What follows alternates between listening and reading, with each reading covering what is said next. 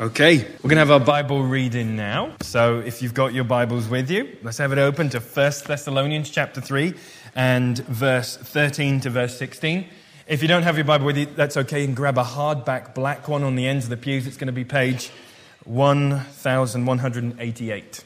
Not that, one more page than that. 1188 is where we're going to be. And it's 1 Thessalonians chapter 2, verse 13 down to verse 16. I'll give you a moment or two more, and then I'll read it. Okay. goes like this. And we also thank God constantly for this that when you received the word of God, which you heard from us, you accepted it not as the word of men, but as what it really is the word of God, which is at work in you believers. For you, brothers, became imitators of the churches of God in Christ Jesus that are in Judea. For you suffered the same things from your own countrymen as they did from the Jews, who, killed both the Lord Jesus and the prophets and drove us out and displeased God and oppose all mankind by hindering us from speaking to the Gentiles that they might be saved, so as always to fill up the measure of their sins but the wrath has come upon them at last. Amen. Good morning, everyone. Good morning. It's good to see you. Uh, for those of you we haven't met before, if you don't know who I am, my name is Peter. I'm one of the other pastors here at Bradfield and Rougham. Um, I'm sure, again, if we haven't met before, you're probably thinking, this, this person's not from Suffolk, um, not from England. Um, as you can tell, I'm from the United States, um, but that is not all that unique uh, within this church. However, last week I was um, at another church preaching, and I was I kind of got treated a little exotically, actually. Um, and they said, "How did you get here? How did you get here?" You know, I'm, I'm sure many of you may have gotten that question before.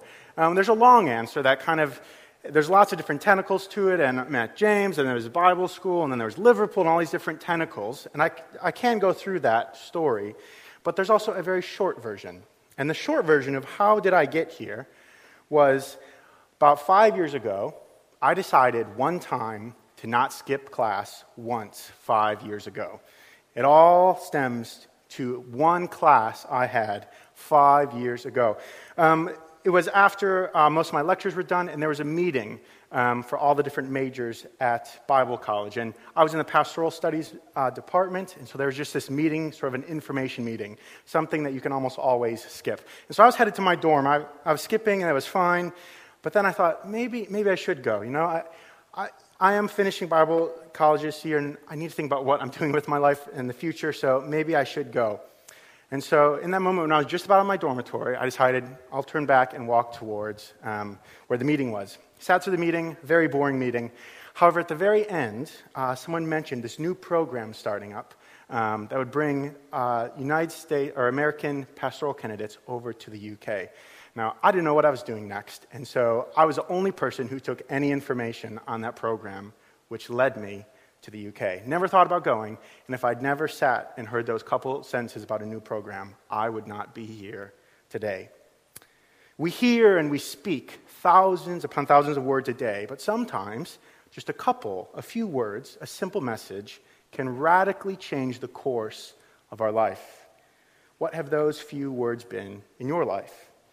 Maybe a friend mentioned that they had someone that they wanted you to meet, who's now the spouse sitting next to you.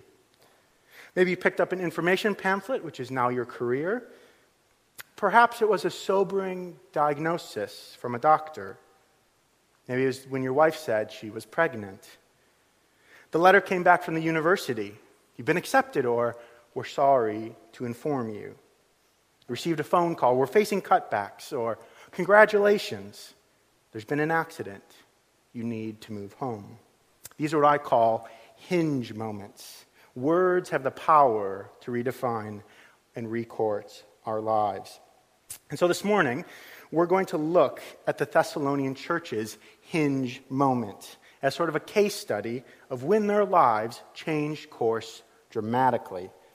A man named Paul, who they had never met before, rocked up into the town of Thessalonica with a message and then he was chased out of town. Somehow, a stranger with a message changes their lives forever. And as we'll see, this turning point is not just a culmination of coincidences, but God Himself is at work through the words of Paul in the midst of this unexpected hinge moment. And as we read, it's not just unique to the Thessalonians, but actually what we read is a template for ourselves as, as well. God continues to work through His Word. As we consider the Thessalonians' experience, we're given a window into three ways that God is going to work through His word. Three ways. What we say is our God is not distant from us, He's not stuck in the past, but He speaks to us, as we've already heard. He's alive. The question for us this morning is are we awake to see what He's doing? Or maybe better, are we alert to hear what He is saying. Before we jump in, would you please pray with me just one more time? Heavenly Father, we thank you for these, your words. We thank you that w- your word is living and active. We trust your word to do the work. So I ask, would you give me clarity as I speak? So we've already asked, we ask that we uh, humbly accept your words in the spirit of faith and receptivity um, and guide us this morning. We pray this in Jesus' name. Amen. Amen. So we're going to jump back and let's reread verse 13 again. Verse 13 says, And we also thank God constantly for this, that when you received the word of God, which you heard from us, you accepted it, not as the word of men, but as what it really is the word of God, which is at work in you believers. So Paul starts this section off by thanking God because of the miracle of the Thessalonians' faith. And he begins this part of the letter just as he began it at the beginning of chapter 1. He even uses the exact same phrasing of verse 2 of chapter 1. We give thanks to God constantly, constantly. I think verse 13 is sort of a condensing of what, what is said in chapter 1 into almost one verse. And that is that when the Thessalonians received, when they heard Paul's teaching, they regarded it as the very living word of God. Not the words of men, but the words of God. Paul's message was not just another man's opinion, it was not another the- theory, another philosophy, another religion, another code of ethics. Paul was actually carrying God's word to them.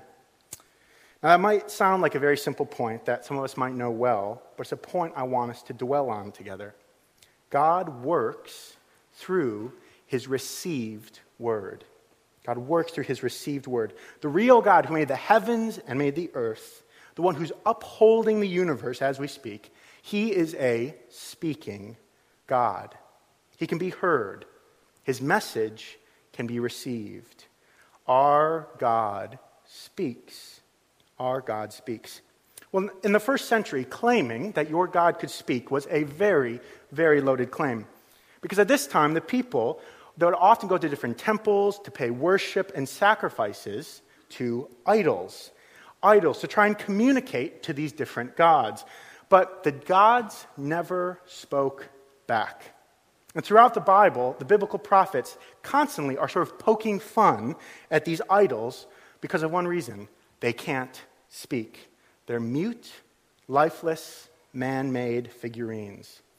The prophet Habakkuk says this Of what value is an idol carved by craftsmen, or an image that teaches lies? For the one who makes it trusts in his own creation, he makes idols that cannot speak.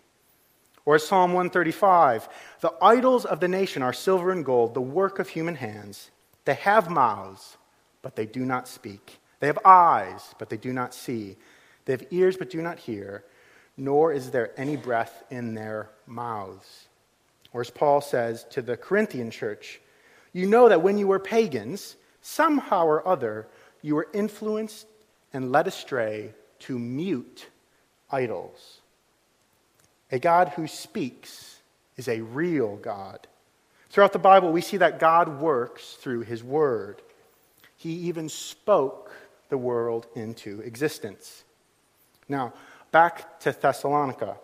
Take a look at how Paul describes how they receive this message in chapter 1, verse 9, if we look back at what we've already seen. In verse 9 of chapter 1, we read For they themselves report concerning us the kind of reception we had among you, how you turned to God from idols to serve the living and the true God. The Thessalonian believers have turned from lifeless, mute idols to the living, true God who speaks directly to them. Paul's making a very important point, and that is when God's word is preached, we are not just talking about God as an object, but God Himself is addressing us as the subject. Our God speaks. Now, there might be two questions that we have kind of floating around in our heads. That is, well, what is this Word of God that they received? And how do we know when we are receiving and hearing God's Word? How, how can we recognize His voice? Luckily, the answer to both of those questions are found in Acts 17, as we looked at a few weeks ago when Paul comes to Thessalonica. So I'm going to ask you if you have your Bibles, if you want to turn to Acts 17. If not, it's going to be up on the screen. Um, but in Acts 17, verses 1 to 3, we're going to see the content of the word, but also the pattern of how God speaks. Again, this will be up on the screen. This is the story of what Paul's referencing in these verses in, Thessalon- in 1 Thessalonians of what actually happened. In Acts 17, 1 to 3, we read this. Now, when they had passed through Amphipolis and Apollonia, they came to Thessalonica, where there was a synagogue of the Jews. And Paul went in, as was his custom, and on three Sabbath days he reasoned with them from the Scriptures, explaining and proving that it was necessary for the Christ to suffer, to rise from the dead, and saying, This Jesus who I proclaim to you is the Christ. Paul's message to the Thessalonians is that Jesus is the Christ. He is the promised anointed Messiah who had to suffer according to the scriptures for our sins, to die and then raise from the dead. Now we know Paul was, this says, for three Sabbath days. He was there for three weeks, so I'm sure he said much more than just this sentence. However, what we see is what the Thessalonians received is the content of the gospel. Jesus is the anointed one who had to suffer for us, die, be crucified, but he did not stay dead. He rose from the grave and he triumphed as a vindicated, justified man. He is the promised one to lead us back to God and grant us his resurrection power and life. That is what the word, the content that Paul is referring to. But we also see in this passage a threefold pattern of how God continues to speak this day. So, first, we have the preached word. God, God uses Paul's actual, audible human words to speak through a preached word. God uses our own words to speak. As it says in Romans 11, how are they to hear without someone preaching? And how are they to preach unless someone is sent? As it is written, how beautiful are the feet of those who preach the good news.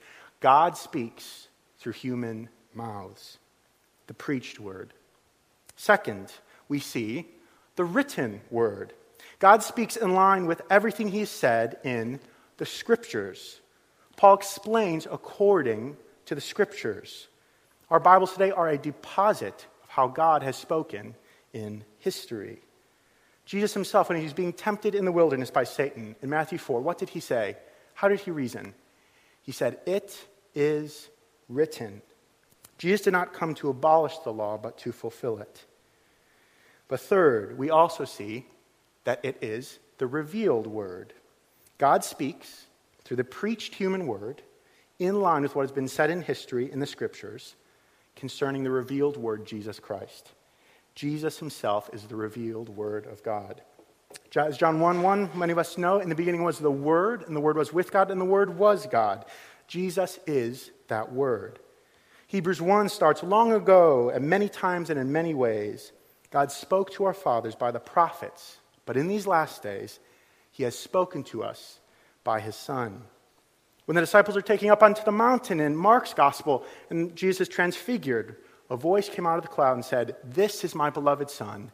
Listen to him. Everything that could be said about God has been said in Jesus. Jesus says, If you've seen me, you've seen the Father. He is the radiance of the glory of God, the exact imprint. Now, we see this threefold pattern of how God speaks throughout the book of Acts over and over and over again throughout the entire New Testament. The preached word in line with the written word, revealing the true word of Jesus. As Paul writes even later to the Corinthian church, For I delivered to you as a first importance what I also received, he preaches that Christ, the revealed word, died for our sins in accordance with the scriptures, that he was buried, that he was raised on the third day in accordance with the scriptures. If some of you are lost, let me just put this as simply as possible. Our God really does speak today. And here's the point God can be heard today when individuals open their mouths and they announce the good news of Jesus according to the scriptures. One Reformed theologian, John Calvin, put it this way When a man has climbed into the pulpit, it is so that God may speak to us by the mouth of a man. That's insane. It's a bit terrifying for me right now, but this extends to all of us. You don't have to be standing behind a lectern on a Sunday morning. It also happens when mothers get into their cars to drive their kids to school and they tell them the story of Jesus from the Bible again and again. It's when you go into work and you have courage to open your mouth and say to your coworker that you actually believe that Jesus has risen from the dead. And when that happens, God's word brings rebirth, it rebukes, it heals, it corrects, and it saves. As Apostle Peter said, you've been born again through the living and abiding word of God. This is why at BRBC we are a people fiercely committed to God's word. We will joyfully allow it to have full, full say in our lives. We sit under it week after week, not just because we want to be technical or because that's the kind of church we are, but we, beca- we, we do that because we believe God Himself is addressing us. For some of us, this is a thrilling reminder. For others, it might feel burdensome and unsettling. But let me tell you why this is good news this morning. It's good news because we don't need to come up with what to say. If this is just discussing interesting opinions about stories that happened a long time ago in an old book, then we're going to run out of things to say. Churches with a low view of Scripture that abandon this threefold pattern, who speak their own words instead of God's words, are dying extremely fast. A charismatic leader might be able to sort of whip people up into a frenzy for a season and come up with some interesting, clever sayings, but it will get old very, very fast. The burden of speaking for a silent God is not one that we carry. We trust and we submit to the word to do the talking for us. This is not what I, what, what I would have chosen to spoke on, speak on this morning. But thankfully, you don't need to hear Peter Mason's mindful wanderings. Our God speaks in his word. This morning, God is speaking to show you that in Jesus, you can build your life on a rock and not sinking sand. Since 1834, God's word has ruled and guided this church. Congregants, like all of us here, have come and gone. Pastors, like James and I, have come and they've gone. Most of those who have ever called Bradfield and Rougham Baptist Church their home church have died. Everything fades and rusts. But thanks be to God, the Apostle Peter says, All flesh is like grass. All its glory is the flower of grass. The grass withers, the flower falls, but the word of the Lord remains forever. And this word is the good news that was preached to you. Our God speaks. We are still sitting in this corner of the earth today, reading this word and listening to the same God speak. God works through his received word. God works through his received word.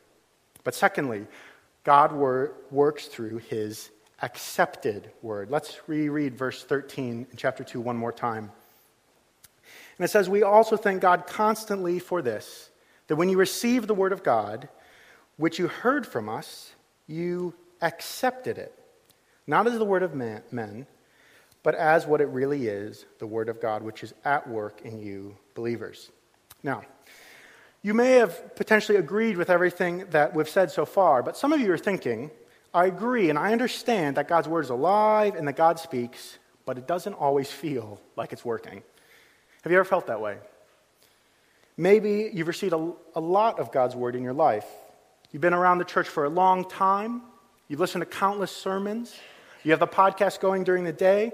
Your morning quiet time is scheduled, but it just feels lackluster, as if somewhere along the way something's unplugged. You may have noticed that in this passage there are sort of two aspects to the Thessalonians' faith in the Word of God. First, as we've seen, they received the Word, they heard the Word from Paul, but then secondly, they accepted it. Not as a word of men, but as what it really is the Word of God. First, they receive with their ears, then, secondly, they accept that what they've actually heard is God's Word to them. Well, these words receive and accept, they're very similar. There's a subtle but important difference in their meaning. To receive something, as was already said, is just to hear it. We're all receiving right now what I have to say. But to accept means to appropriate or to welcome. As one commentator puts it, receiving is a hearing of the ears, and accepting is a hearing of the heart. It's an act of faith. When someone first accepts the words of the gospel as God's actual word for them, that is what we call saving faith. And we see that taking place in the Thessalonian church. If you're a Christian this morning, at some point or another, the words that your parents uh, were telling you, or your Sunday school teacher, or a pastor, or a friend, at some point you said, Those words are not just human words, that's God's word for me. And when that happens, we read in the end of verse 13, it is at work then in the life of the believer. When God's word is accepted, it works. The accepted word works. It begins to transform and to change you and mold those who believe it. However, it's not a sort of one and done type deal, right? Our entire life is a life of faith, accepting all that Jesus has done for us. So that every time we hear the word, we are molded and we're transformed from one degree of glory to another. But, but there's real danger that as we continue over and over and over to hear and to receive God's word, we fail to take the time to slow down and truly accept it into our lives. It can be very easy to sort of skate across God's word, learn a few new ideas, a few concepts, and think you've accepted it in faith. But I think what we see is just the mere reception of God's word does not guarantee its acceptance. It is possible to know much and to taste little. It's the difference between informative listening and transformative listening. Informative listening just takes concentration and time. Anyone, even a non Christian, can study theology and understand what the Bible's saying. But transformative listening takes faith and a humble spirit of receptivity, hands open. So, how do we know if we're accepting the word or just receiving it? Well, let me just bring it down to this one phrase, um, and that is mature believers are easily edified.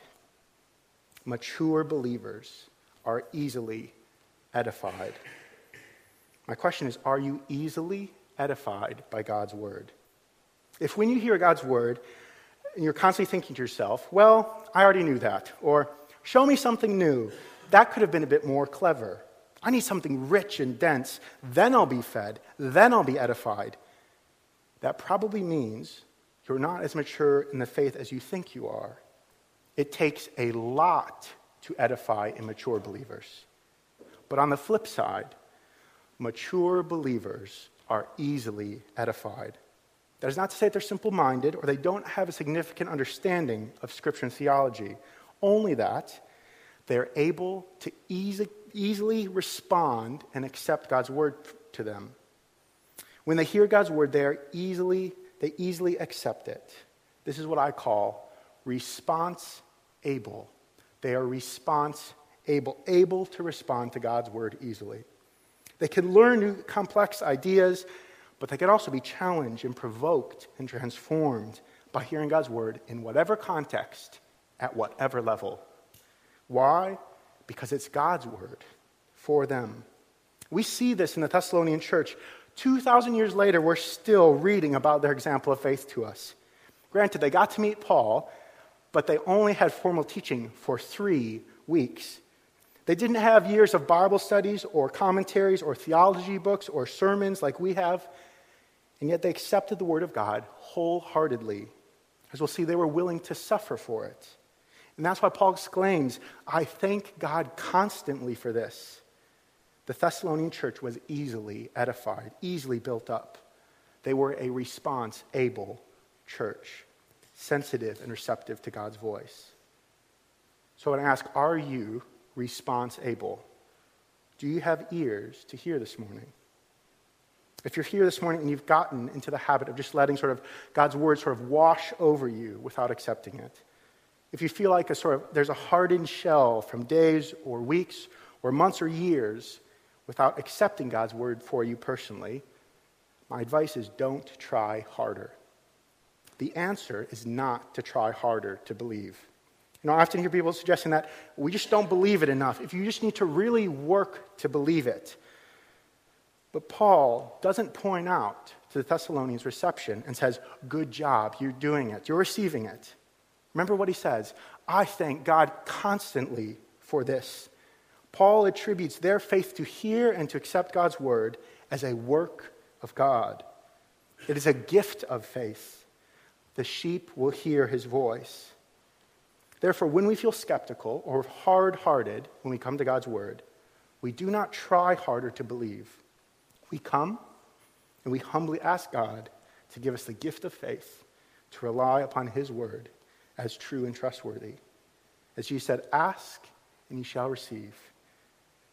You might be thinking, Lord, these words are sort of just bouncing off of me. I don't see their relevance or their importance, but I come to you humbly and I ask, open the eyes of my heart as we've sung and allow me to hear your voice. This is the act of faith, or as simple as, show me Jesus, please. Jesus himself says in John 6, this is the work of God, that you believe in him who he has sent. And when we accept God's word, it will work in us.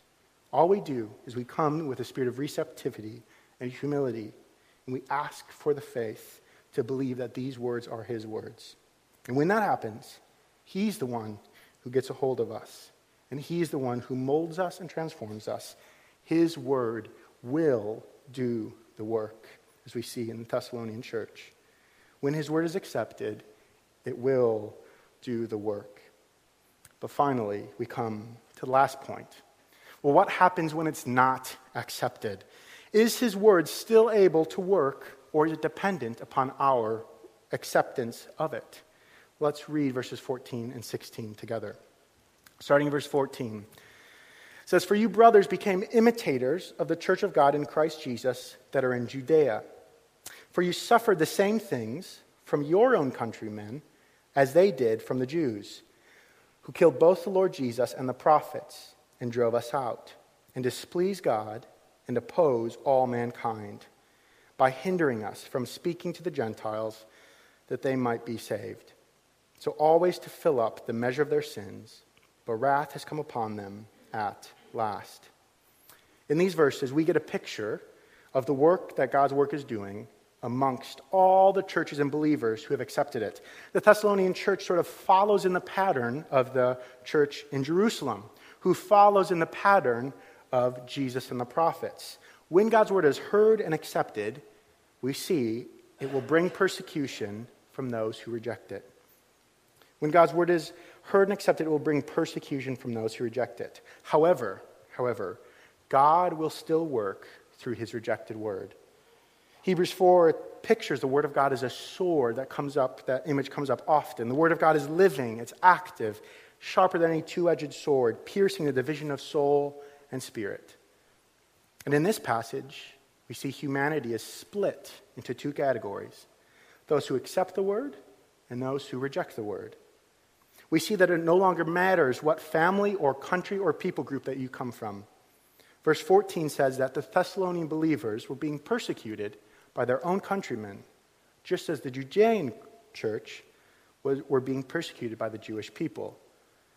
While the Word of God is an announcement of peace and forgiveness found in Jesus, it can also come as a, a violent attack upon those who reject Jesus as a Savior. We often forget grace is violent. God's double edged word is sharp. As Jesus said in Matthew's gospel, do not think I have come to bring peace to the earth. I have not come to bring peace, but a sword. For I have come to set man against father and daughter against mother. Whoever loves his father or mother more than me, or whoever loves his son or daughter more than me, is not worthy of me. Whoever does take up his cross, though, and follow me is. The announcement of Jesus will either be accepted or will be rejected. As Paul says in 2 Corinthians, when this word is said, to one it brings the aroma of death, and to others the aroma of life. We see this division throughout verses 14. And in verse 16, we see that those who reject God's word, both by persecuting these new churches, just as those persecuted God's prophets in the Old Testament, and they killed Jesus, all of their sins are being filled up for judgment. For they do not heap condemnation on their own head. But in verse 16, what are they doing? They're hindering, that's Paul and his companions, from speaking to the Gentiles that they would be saved. But remember, when Paul is speaking the word of God, who's actually, who are they actually hindering from speaking? They're hindering God from speaking. But if you try and hinder God from speaking, you're going to get in, in the way of the sword and you're going to get cut. The verse ends in verse 16 that God's wrath has come upon them at last. Some commentators believe that this is some sort of political event that happens later when Paul's writing this letter. That, that's very possible, but I think Paul is referencing God's condemnation of the Jewish people who he, has, who he says in verse 14. Now, let me say something before we move any further. This verse has historically been used to promote sort of anti Semitic attitudes. I do not think that Paul is condemning the entire ethnic Jewish people here. That is not what's going on. He himself is Jewish. In Romans 9, he says, If I, I would be willing to be accursed that my people would know Jesus. Paul has an extremely deep heart for the Jewish people. But he also recognizes that a large portion of them have rejected their Messiah and have done the opposite of their calling in life. They were meant to, they were meant to be the mouthpiece for God to speak and bring blessing into the world. But here, they're doing the exact opposite. They're actually hindering the word of God coming to the ends of the world to bless the Gentiles. And they even killed the Messiah Jesus and all the prophets. When Paul mentions that God's wrath has come upon them, I think he is showing them that God is now opposed to all who reject his word, including the Jewish people. Everyone, the sword is the, is the judge. They're no longer safe from the judgment of the Word of God. The Word cuts across all people at all points in life. But we see, even when the Word is rejected, even when the church is persecuted, as blood is spilled, as believers are imprisoned, it only builds the church faster. The Word of God only multiplies, multiplies faster and farther because of the persecution. This is the story of the book of Acts. We read over and over and over again the refrain in the book of Acts, and the word of the Lord multiplied and it increased. In the book of Acts, it begins in Jerusalem, and the word takes roots, but then persecution comes, and so they are dispersed. In Acts 8, we see more persecution, and the churches disperse into Samaria. In Acts 11, the church is persecuted and is scattered into Antioch. In, verse thir- in Acts 13, more persecution and then the Gentiles come in. It's just a matter of God's church growing. Over and over and over it goes. Those who reject God's word, who persecute the church, who follow in the footsteps of Jesus, the word of the Lord will be multiplied. Trying to hinder people from speaking the word of God to others only accelerates the speed at which God can save people. There's a famous quote in church history, which is the blood of the martyrs is the seed of the church. Even by rejecting the word of God, you cannot thwart the work and the plan of God. God's word will not return void. Even the rejected word can save people. Even the rejected word can save people. God will do the work. It's powerful, it's a sharp sword. And even when it is rejected, it will have the final say, and, and it can save. In the center of this section, we see the rejection of the true Word of God, Jesus Christ Himself. He was rejected by His own countrymen, by His own people. Jesus Christ is the rejected Word of God. He suffered according to the Scriptures, And he died three days later, or he died, and three days later he was risen from the dead. You cannot even stop the word of God by trying to kill it. Nothing can hinder his work. Even in his death and re- rejection, he was saving all those who would believe in his name. As the Apostle John writes, But to all who did receive him and believe in his name, he gave the right to become the children of God. So the question is can you accept the words of God to you? In Jesus, God has spoken grace and mercy for your sins. He has spoken peace to your rebellion and joy to your sorrow. Although rejected and crucified, the Word of God walks out of the grave and says to you, Peace be with you. Having received this Word, you are now responsible. The question is, are you response able? His Word is living and active. Let those who have ears hear and ask God humbly for the faith to believe. For I delivered to you as of first importance what I also received that Christ died in accordance with the Scriptures, that he was buried, that he was raised on the third day according to the Scriptures. Our God speaks. Let's pray together as we close. Heavenly Father, we thank you that you are not a mute God, that you do not leave us to our own devices, but that you speak to us. You have given us your word, you've sent prophets among us, and you've sent Jesus, your full revelation to us. When we look at Jesus, we know what you're like. We thank you so much that you speak.